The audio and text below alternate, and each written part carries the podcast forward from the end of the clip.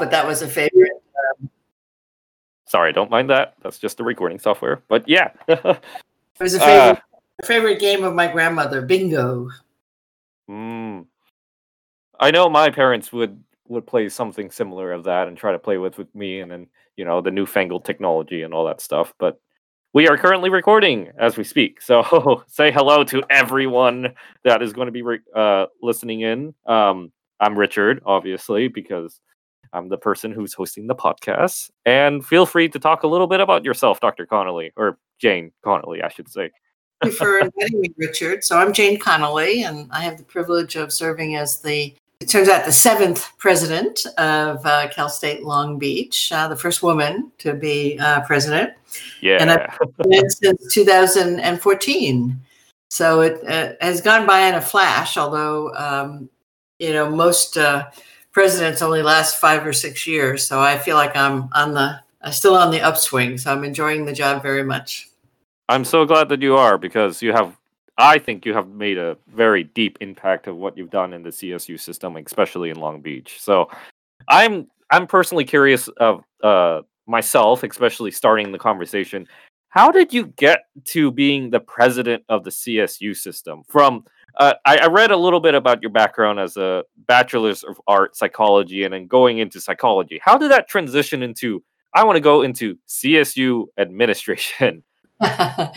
Well, you know, life is filled with many serendipitous uh, things. So you're right. I was a psychology major and then got a P H D in psychology. And, you know, at each stage of my career, I was really happy with what I was doing. I loved being a professor. I was almost entirely teaching doctoral students, although occasionally I teach intro to psychology or developmental or abnormal to undergraduates, which I enjoyed. Mm-hmm. But uh, then at a certain point, actually, I was at the University of Nebraska-Lincoln. I'd become a full professor, and it was just kind of my turn to be the department chair. So it was no big honor. This is more of a rotating thing. That's interesting. I never heard of a rotating dean of sorts. A rotating department chair it was. Department yeah. chair, sorry, sorry. And um, it's because most faculty members don't want to get into administration. They love mm. their research. They love their studies. They love their students. They don't want to do all the, you know, right. functionary things that administrators do. But uh, so, so I accepted. I was elected, so I accepted to be department chair. But it turned out, as a psychologist and department chair, what department chairs do all day are they solve problems, you know, mm, and that's what mm-hmm, psychologists mm-hmm. do. They help people solve problems. Right. I was, I had a special expertise in family therapy at that point. And what I conceptualized the department as was a family in terms of all the processes, you know, who's in, who's out, who's in charge, um, you know, who's the favorite, uh, all the, all the things that go on in families. So I actually enjoyed being a department chair, really from an almost scholarly perspective. I thought this was kind of mm. fun to look at all these. It, it, it was difficult, but it was fun to look at all these processes and interpersonal relationships from the lens of a psychologist. So uh, I shared that because that becoming department chair was not a plan. It was just, I, it was an obligation. Like, okay, it's your turn. You do it. You do it. But then the um, dean of my college asked me to be his associate dean for research. Mm-hmm. And uh, so I thought, well, that will be interesting. That's something new. By this time, you know, I'm a full professor. I've been a professor. I've been in higher ed now for maybe uh, fourteen years, you know, so I was pretty well established. And so then I'm an associate dean of a college. And then I get re- recruited to be the dean of a college uh, t- at Texas A and M. But mm. what I want to emphasize was that I'm in a relationship, I'm married to another psychologist, another professor right. who grew up in Texas.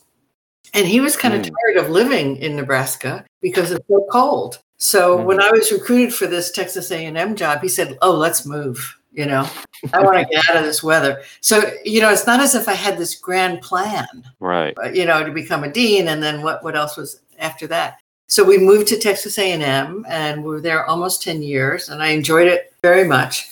But I was at a decision point in my career there because deans had ten-year uh, terms. So They I was, do? Yeah. Huh. That, so I don't know if they still do, but at that point they did. Um, So it was at nine and a half years. And I was thinking, well, what do I want to do? You know, do I want to go back to the faculty? That might be fun. Do I want to do something else? And then really out of the blue, I get a call from U C Santa Barbara that invites me to uh, apply to be dean there.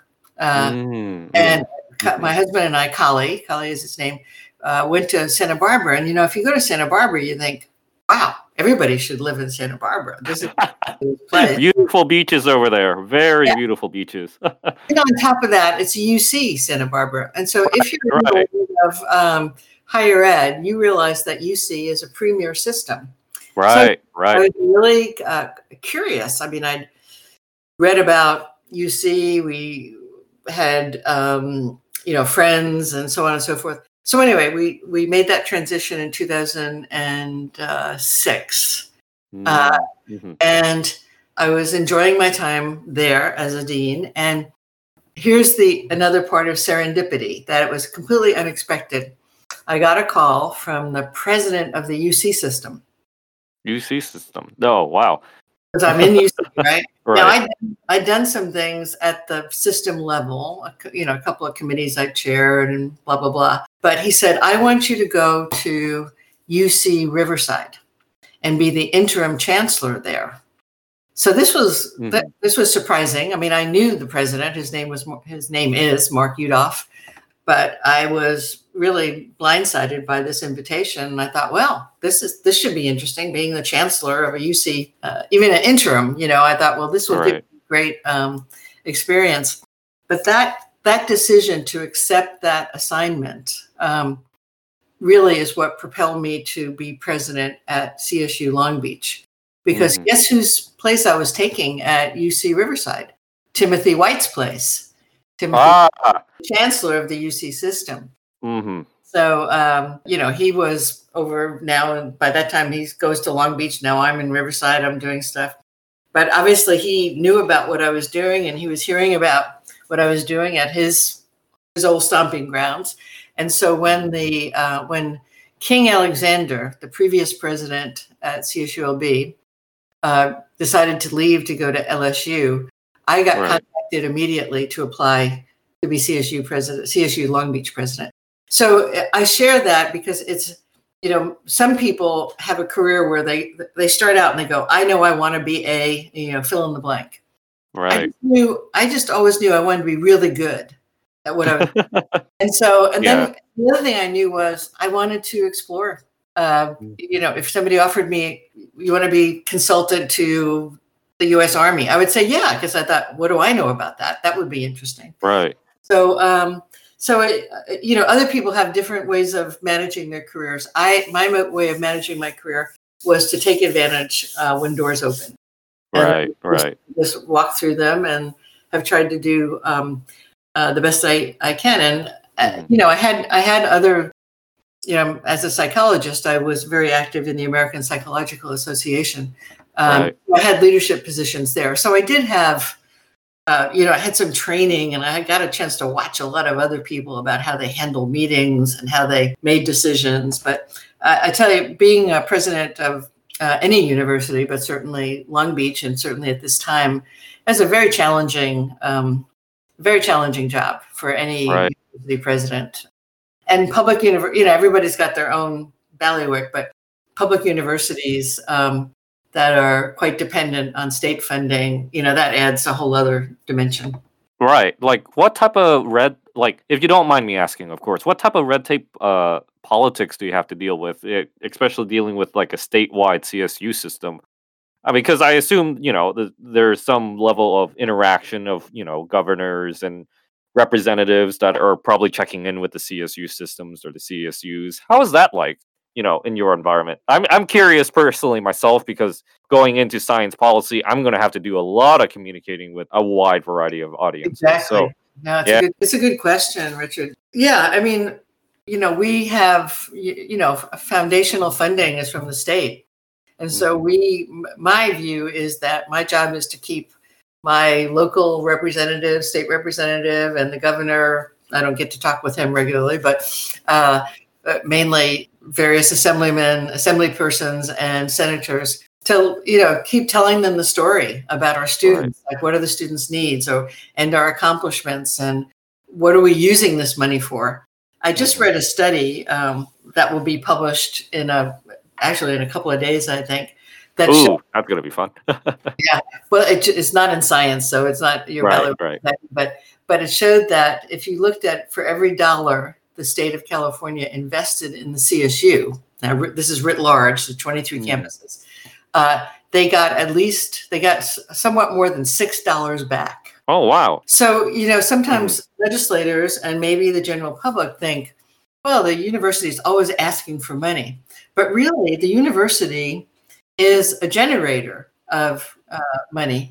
You know, just think when you graduate, and, and I'm, that six plus dollars is just kind of direct costs. If you add, right. if you add what, like what you will make over your, you know, you get a C S U degree, then you get another degree. What, what will you make and pay in taxes and, and, mm-hmm. and in services over your career? It, it goes from every dollar that the state invests in us to get all, over twenty-three dollars back. So there's not many investments like that.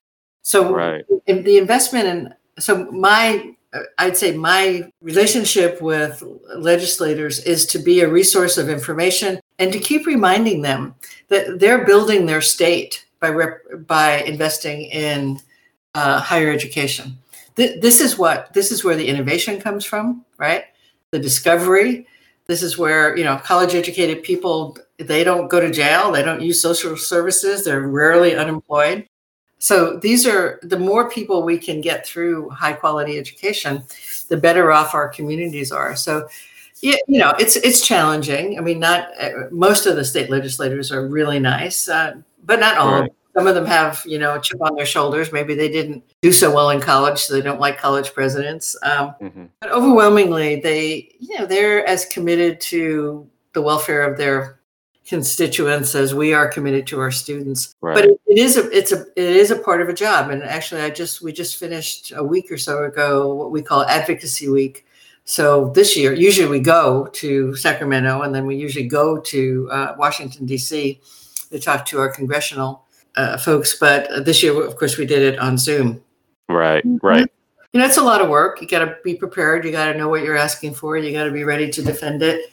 Um, But, you know, that's part of that's part of being a state university. You, you have to keep reminding the state legislators and the governor that th- this is a great investment for them mm. to make. They, this is not they're not they're not doling out money and it's going nowhere. This is this is building their their mm-hmm. state economy and their state civic uh, welfare. It also must be hard because, you know, we're we're dealing with an ever-increasing polarizing environment, a political environment, and top to bottom. Then it goes to how we view our universities, and then it gets a little complex. And that's one of the reasons why I'm going into science policy in particular. It's we need effective com- communication in the sciences. We need we need a way to sort of, in many ways, democratize the sciences and make sure that everyone gets...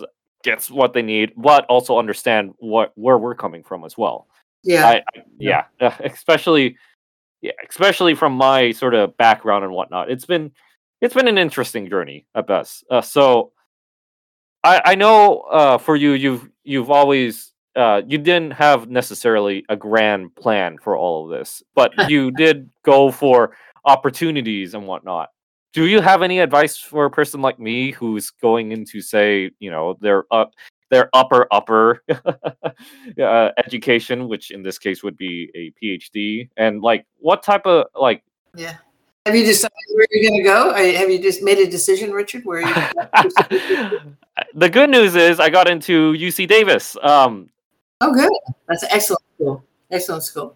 So far, I'm most likely going to Davis, but I'm still open to other colleges. I mean, it's also been hard as well because I'm getting, I'm unfortunately getting the slew of rejections at the moment from the other schools. But, you know, all it takes is one school to say, yes, you're in. And then, well, like, and Davis, Davis would always be a good choice.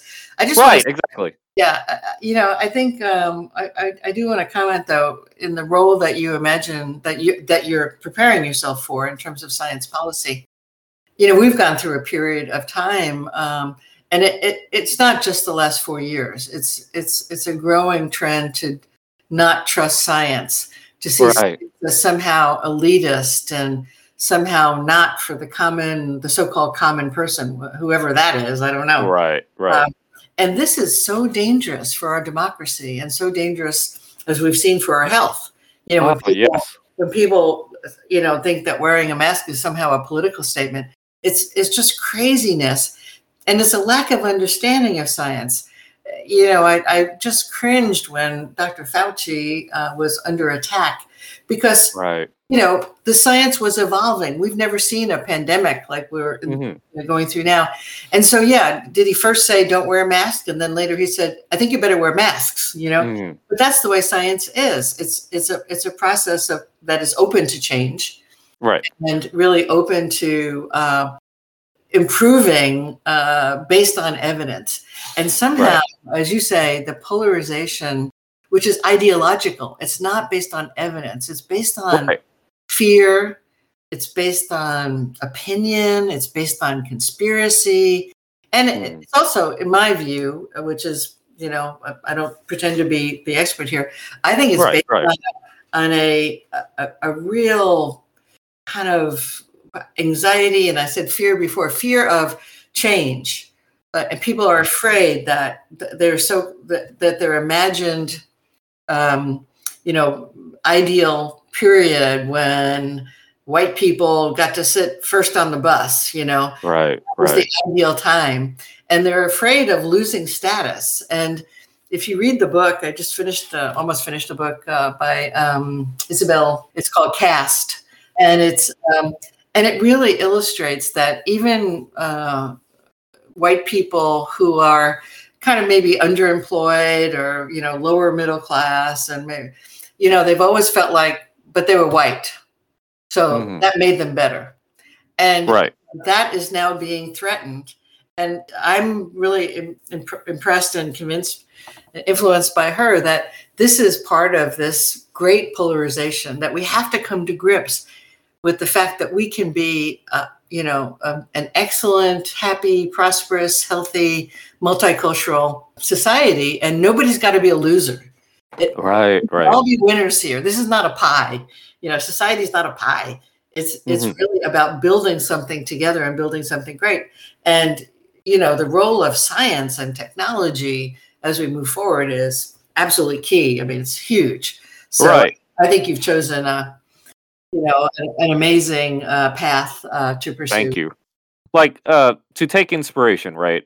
I'm not sure if you've kept up with the political news, but Andrew Yang, for example, is running for New York, New York Mayor. I saw labor. that, yeah. Yeah. And I'm from he, New York City, so I was very interested in that, yeah. Right, and he's applying the sort of same logic of, uh, you know, the I B, but also applying science and technology to address, applying a sol- uh, economical solution to solve a problem that people have genuine concern to, which is automation. While, yes, science and technology in many ways takes away jobs in some sense, they also provide back other jobs in different ways. Being able, the question is very holistic in that sense, is that how do we train, how do we train people to peacefully transition into the new environment that we're in to, and then minimize, minimize what struggles that people deal with, because people unfortunately do struggle with, uh, it is complex. It, it's a complex issue. I'm sorry to say, but like, Uh, in many in many ways, we need to apply new solutions in order to help those who are sort of who are in different fields with different environments and whatnot. How do we transition into that? And I don't know. That's that's a lot for what I'm thinking about currently. There will be plenty of jobs in the future, but you know, it's, I remember some movie I watched a long time ago said, you know, the factories that made buggy whips. The last, the last factory standing probably made the best buggy whips in the world, but th- we don't need buggy whips anymore. What else could we make? You know, um, right. and uh, and this notion that we have to hold on mm-hmm. to a past, and that we are not called to learn new strategies and um, uh, get ourselves reskilled or upskilled or you know pursue higher education. I think that's kind of a cop out, and but it's being expressed in these really kind of hateful, you know, uh, racist and homophobic uh, ways. And uh, again, mm-hmm. conspiracy theories, which is the exact opposite of, you know, science-based or at least evidence-based uh, approach. Uh, yeah. Because you can be evidence-based in the humanities too, right? It's not, not just science. So um, that's what's, um, right. yeah, that, that's what's troubling about the current situation. And you, you're, your lead question was about, you know, the difficulty uh, in mm-hmm. these really polarized times. And it is really difficult because right. it, it's almost as if there's a code that, it, so if I wear a mask, let's say, given the current situation, then I'm going to be discounted. You know, I'm a radical lefty who eating children, according to the QAnon people. oh, uh, God. And so it's not about, um, people really observing your whole self. It's about taking little snippets like, I'm a vegetarian, so I'm no good, you know? And and how these small bits right. of our identity became such um, markers, you know, talking from one perspective. I'm sure I'm sure very liberal people do the same thing. You know, if I sure. see somebody in a MAGA hat, I'm probably thinking, uh-oh, this is probably not going to be a good conversation, right? right?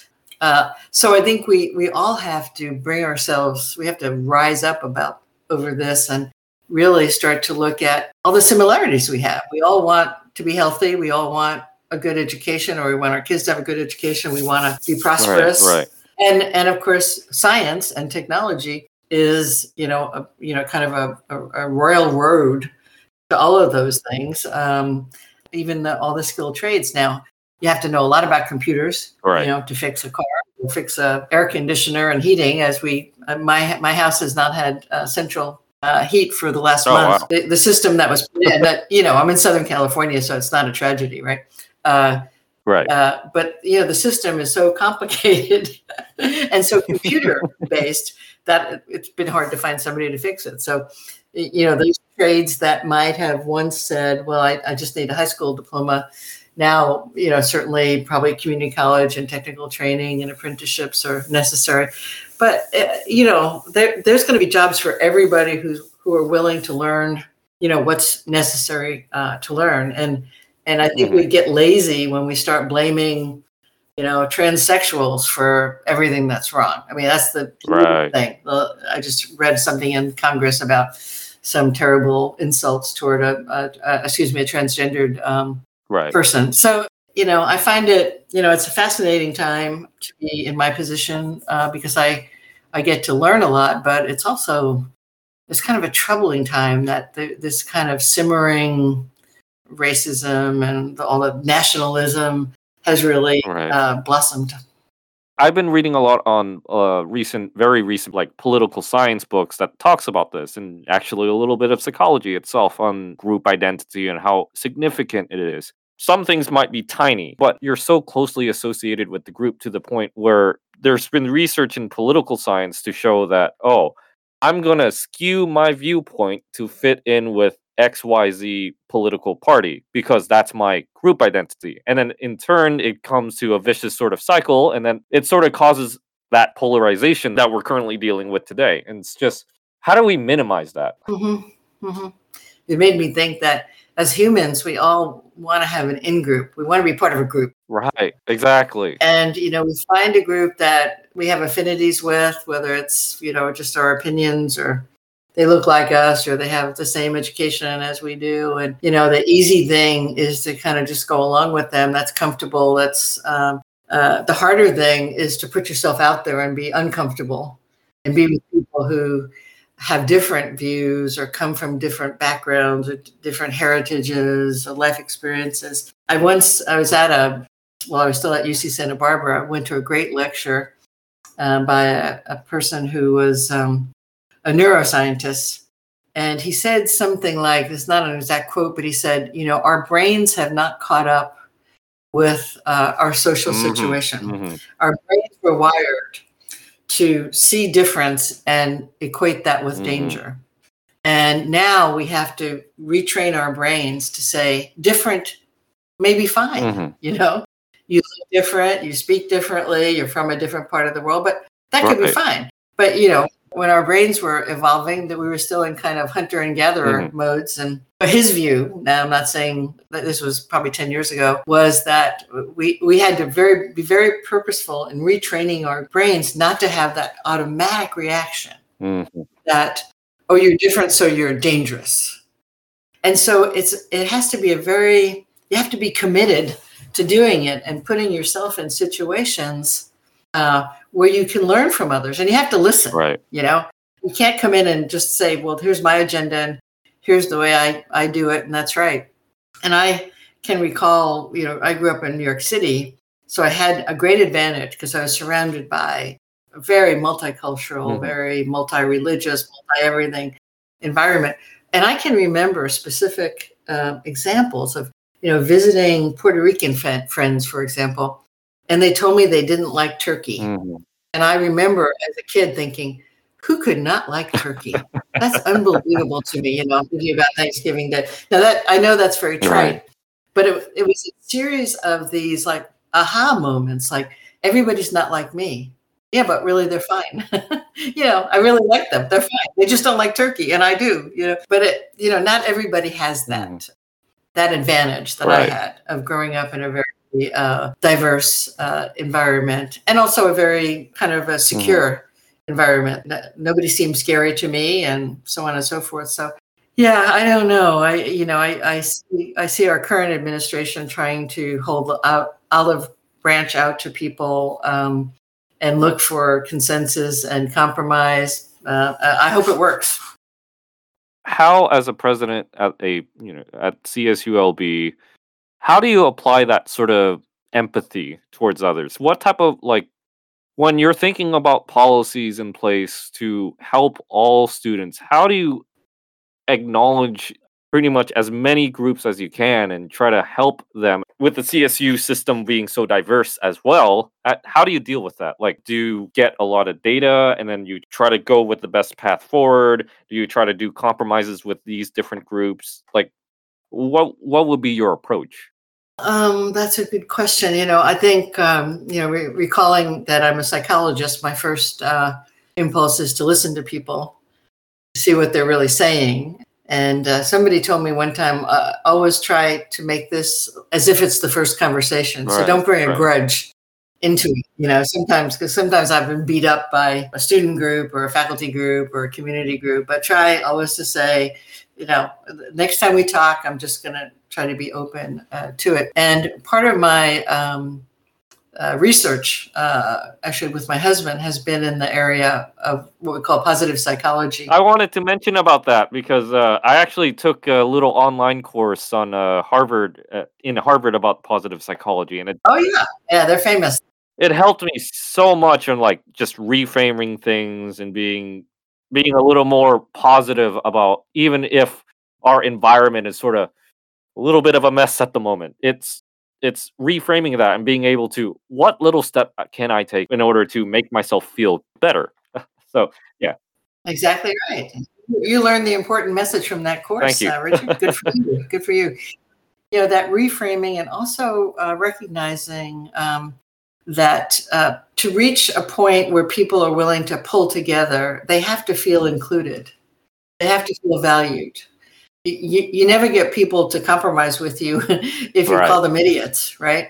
I spend a lot of time uh, every day reaching out to folks. You know, if I see, you know, in one of our newsletters that a, a faculty member has published a book, I might not actually know that faculty member personally, but I always try to drop that somebody a note, or they were they were interviewed on T V. I try to shoot them an email, because I think that in the long run, our success as a university should be built on the celebration of our strengths. Mm-hmm. And if we can celebrate our strengths together, I think we can give each other the benefit mm-hmm. of the doubt. If we, you know, if you believe that, if you believe that I, as president, I'm kind of out right. to get you or cheat you, well, then I don't get any benefit of the doubt there. Anything I say, you're going, oh yeah, there mm-hmm. she, she's, you know. But if you've built a relationship with people that's based on their strengths and, and mm-hmm. authentically, you know, I, I'm in awe of many of the things that our faculty and our students do at Long Beach State. I think that builds a um, a foundation of a relationship mm-hmm. built on trust and uh, and valuing. You know, I try to say hello to everybody. I try to remember people's names. I try to you know, mm-hmm. do small things uh, for people that certainly are very reasonable. Um, it may be a little bit of trouble, but it's worth doing things. And I do it, of course, because I that's who I am. But I also know it has an organizational, a positive organizational fit, because you can take that. What you learn at the individual level in positive psychology, and you can roll it up to the right. organizational level. And what kind of organizations are mm-hmm. successful?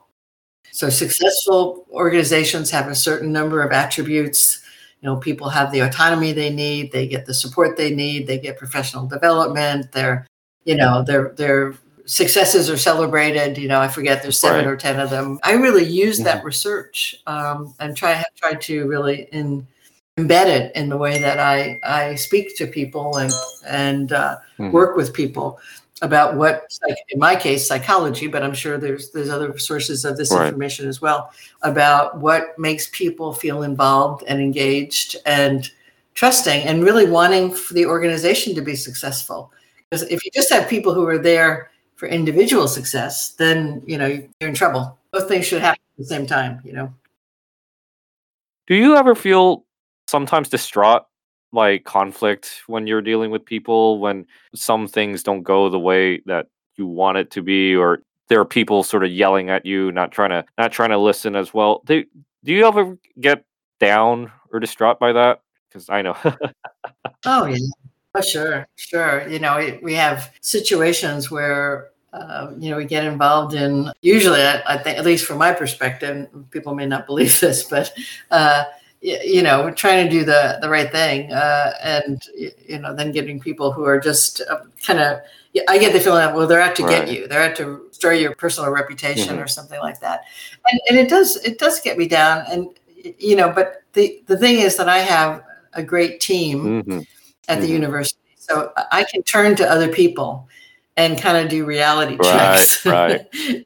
Did we did we screw up? I mean, have we done something really bad here? Do we deserve mm-hmm. this? You know, and you know, sometimes we've screwed up, and we go, okay, all right, you're right. We should have done it differently. Mm-hmm. Uh, but most times, you know, we can we can kind of kind of lift each other up, and and you may have heard me talk at times at the university about my commitment to the the research, Carol Dweck's research on growth mindset, right, right, right, which really says, you know, we all we all screw up, we all make mistakes. Can you use it to do better the next time? And, you know, that might sound Pollyanna-ish, but the truth is you can't go through life successfully unless you can do right. that. You can't let every mistake you make be your reason for disengaging. You know, you can't let one bad grade on a test say, well, I don't belong at the university. You know? I know that was certainly, that's definitely certainly with me with a certain quiz score at the moment for one of my classes. But yeah. that's the point. Yeah, yeah. Well, but, you know, we all have that first um That, that first impulse is to be down on ourselves and to say, oh, this is proof that I should never try to be an engineer or whatever, you know, but knowing that that uh, there's a there's a great there's a great uh, Winston Churchill quote. And I, I'm not sure if I can say it exactly, but he says something like uh, success is uh, going from failure to failure with no loss of enthusiasm. Uh, and You know, I'm not quite there yet in my evolution, mm-hmm. but what I say to myself is, you know, was I trying to hurt anybody? No. Was I being lazy? No. Did I make an honest mistake? Mm-hmm. Yes. Uh, and then, and then just say sorry right. a lot, you know, sorry I did that. But it's, it, it, it can be undermining when I realize it's not about, you know, it's not about the issue. It's about some people's just wanting to undermine the person. You know, I've gotten a lot of flack for being too progressive, too liberal. mm, um, mm-hmm.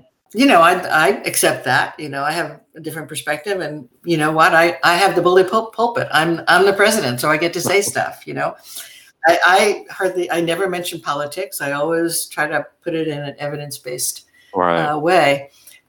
And but usually the attacks are not about the issues. Mm-hmm. It's not that somebody's going to disagree with me. Thing was about uh, children should not be separated from their mm-hmm. parents. We have a ton of research that shows lifelong uh, detriments when children are ripped from mm-hmm. their parents. So I wrote about that. Well, that made people mad because they thought I was at- attacking the the, the administration. I wasn't. I was attacking that behavior. All right.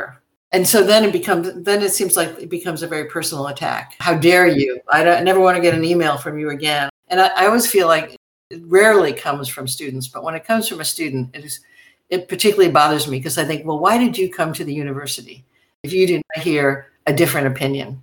Because I'm really willing to listen to your opinion, and then we can have a debate about it, you know? In that case, I have the evidence that it's not good right. for children to be ripped away from their parents. You know? I know certainly we've had our... Uh... Just to tell the audience a bit uh, how we met, I, I literally went off during a research conference to ask about the budget issue during the time and whatnot. It was a while back, but I, I think it blossomed into something something very nice. Having this dialogue now, it's uh, it's it's empathizing. Yeah. Oh, thank you. I, I know with a lot of students, and I, I've been reading on books about higher education and the qualms and of the system and whatnot, and how. how our higher education encourages sort of students to push towards academic achievement to the point where they're not actually thinking about what do they actually want to do with their lives. In many ways, they want to appease their parents or their local peers. And I've I've had local cases of that. You know, I've had students that say, I don't know what I'm doing, but I'm going to pick this major because it's a good major and it's success.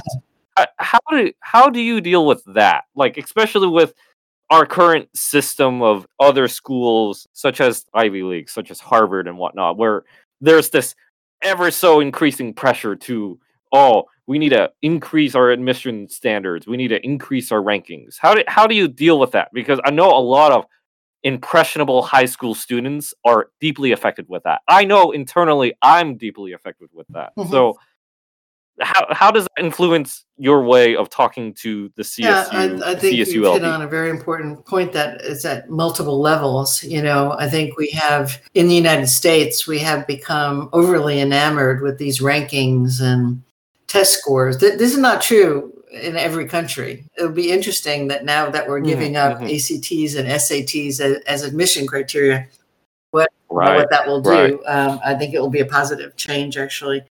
But suddenly everybody had to be tested like crazy. Mm-hmm. And teachers were being evaluated by that. Schools were being evaluated. But what I talk about all the time, then people who graduate from C S U L B, internal research, there's certain programs at Harvard that are, you know, you know, direct lines into a law firm, for example. But that's because other people from Harvard work at that law firm. It's not because the education is any better. People want to associate themselves as the success. It goes back to psychological group identity. Oh, I have to be part of X school's prestige because that will show me that I am a good person and I am amazing in, in this way and whatnot. And it, it's hard because it doesn't open internal dialogue with themselves. It doesn't open what they actually want to do. The majority of people going in, the freshmen, for example, they have a wide array of careers that they want to get into. But as they go along in their higher education, and it doesn't not only apply to top universities, but by the end of it, they usually go with a career that is safe, like finance or business or something like that, which I'm not dissing on them, of course, but it's debilitating because the purpose of a university, I would think, is creating minds, not careers. I think many faculty would uh, agree with you that the, the point of coming to the university is not job training. You know, now some of our colleges are more, you know, specifically oriented to specific careers than others, right? But the the real basic success story should be that when you leave a university, you you found something you love, you know how to think, you know how to write, you know how to speak, you, you know how to, you're civically, you're, you you recognize your place in the universe so that you're going to be civically uh, connected and engaged. So you're going to, I hope that you're going to work to save the planet, you know, but that's just my, mm-hmm. my, my position, you know.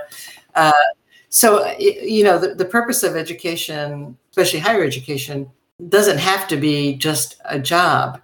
But, you know, we've made money. Right, right. It, it's the business of it. There's a lucrative academic industry that is behind all of this and whatnot. College board in particular. Oh, yeah, well, that, there's a whole other thing. All these billions of dollars that assessment uh, testing companies will lose when everybody drops the S A T will be an interesting um, turn of events. Uh, and and the other thing that I, you know, have hated about the way we've approached um, this, all this testing and assessment and ranking, is that we're really sorting people, right? We're sorting them into top, second, third, fourth tier. We're, we're making decisions on worth and value that have mm. that are based on a number that is not based on a person's kindness or compassion or depth of feeling or aspirations. Mm. We're saying, well, they they were really good in spatial reasoning or something like that, or math. Right. And it, it's really good to be good in math. I, you know, it's good to be good in language, but you know, it's really what you do with it that matters, and not that you got a mm-hmm. score. You know, doing right, with right. your your linguistic skills. Are you are you lifting people up? Are you persuading people to do important things? Are you leading a, a you know a, a cause? Are you, are you using your math and science skills to create innovation?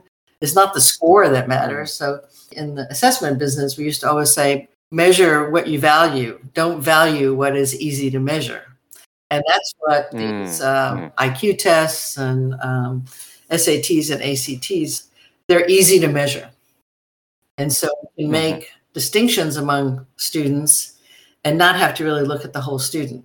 And this that's right. the U C L B. Now, we have given up, at least uh, temporarily, but I think it will probably be permanent. We've given this up.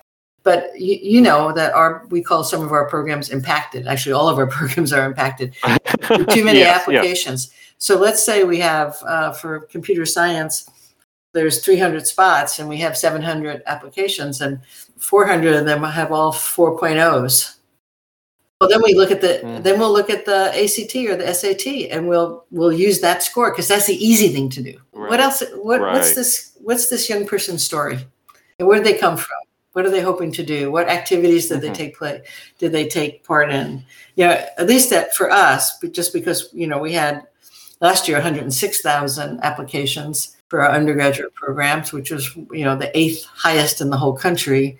Uh, this year, down a little bit with the pandemic, but it's still right. one hundred four thousand, which was highest in the C S U system, and I think ninth in the country or something like that. It's it's it's hard to do right, a comprehensive right. uh, profile review of every entity.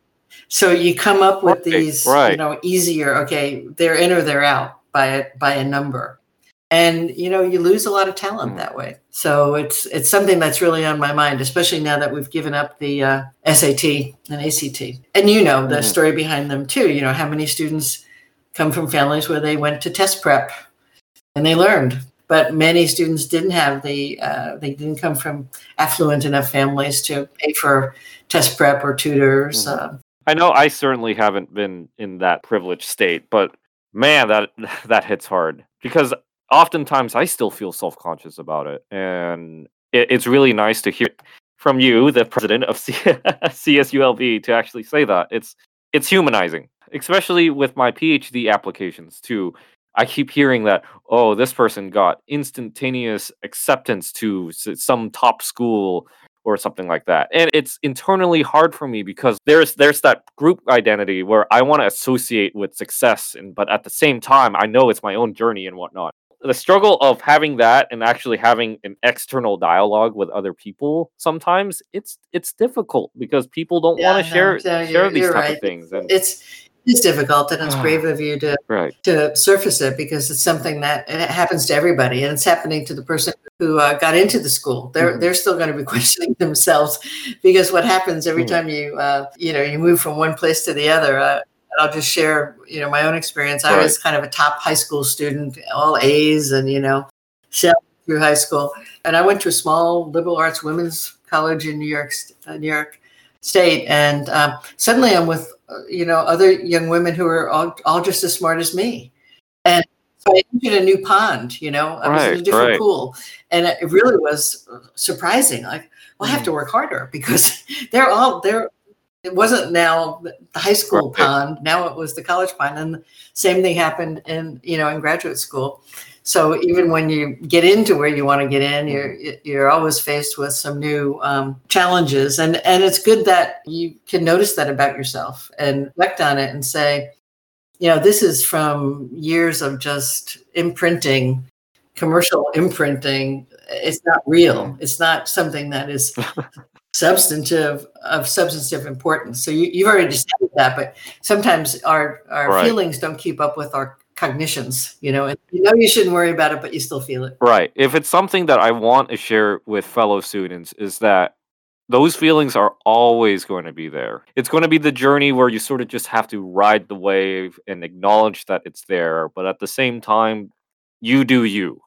I know that my career path isn't necessarily the most established out of the bunch. I have to do a lot of independent research, but ultimately it's something that makes me extremely happy. It makes me extremely passionate because I feel like I can make a difference. I can make an impact. And I hope yeah. I hope something with a podcast like this, I hope that I can inspire other students to do the same or open the dialogue at the very least. Allow them to think about it because I've struggled with a lot of this type of stuff. It's what you deal with.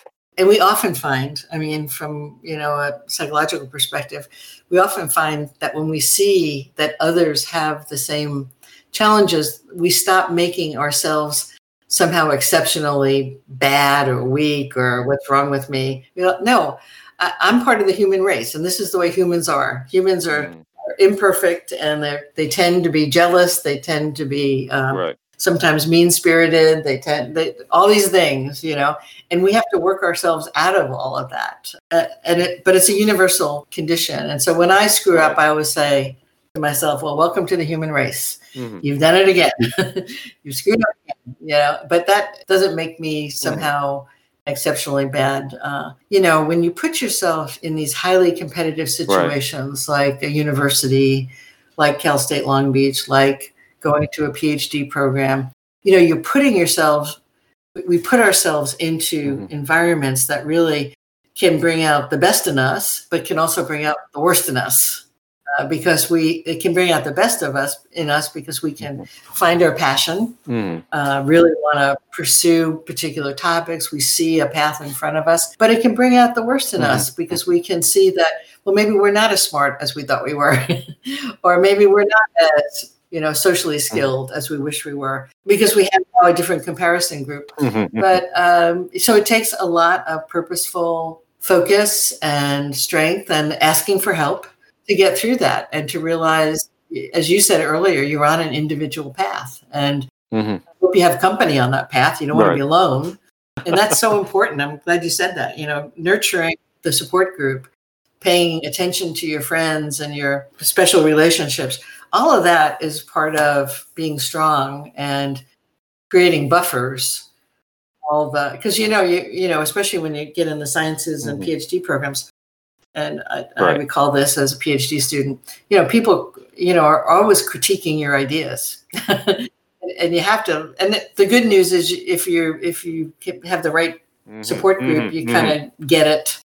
Um, you kind of learn from it. And that's the way I feel at Cal State Long Beach. I have, you know, a team of people, the vice right. president, some of the other uh, directors who, you know, we, we know that we're on each other's side. We know we'll screw up.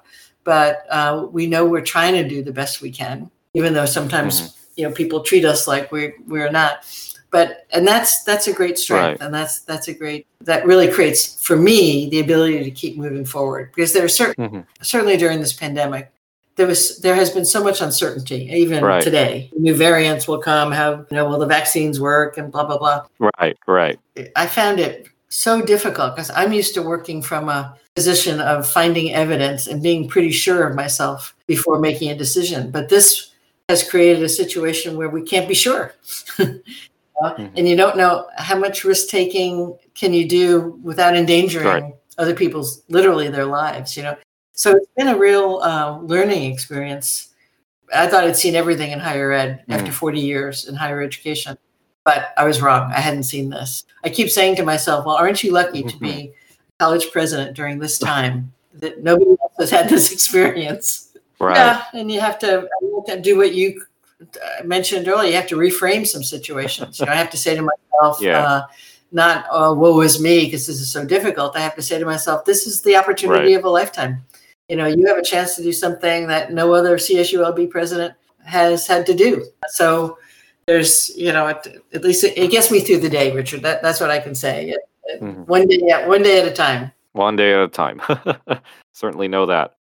I, it's yeah.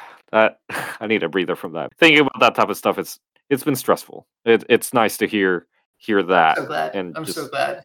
Yeah. Think about C S U and how they have supported and me. It, you have to give yourself so. credit for accepting support. Not everybody can do that, and so and seeking support. Those are the you know, asking for help and accepting help is. Uh, you think right. it would be easy, but it's not always easy. So. Right. You know, it's fun. It's fun talking to you, but I feel like we. I better wind up because I have an early morning tomorrow. Mm-hmm. Puts a time limit on it, but uh, it's really been fun talking with you. Oh yes, yes, by all means. It was really fun talking to you too. I hope you enjoyed the conversation. I'm certainly going to keep in contact with you. Uh, I wanted to say this on the podcast as well. Oh, I wanted to I thank you did. so much for did. doing the letter of recommendation for me for the PhD schools. It really helped a lot. I'm very, very happy about that, uh, and I'll definitely keep in contact with you. Thank you so much. I feel that too, and I was more than happy to support your dreams for a PhD program, and I will be delighted to hear if you go to Davis, because I have a special mm. uh, place in my heart for Davis. It's interesting. I right. mentioned that I was at University of Nebraska-Lincoln, and the first time, and I was there for twelve years. I really loved it, and if it hadn't been for Kali not liking the Nebraska winters, I'd probably still be there. But uh, when I got on the Davis campus, it's also an agricultural, mm. engineering, mechanical kind of place, you know, and it reminded me so much of uh, Lincoln, Nebraska, that I had a very nostalgic um, feeling for it. So good luck.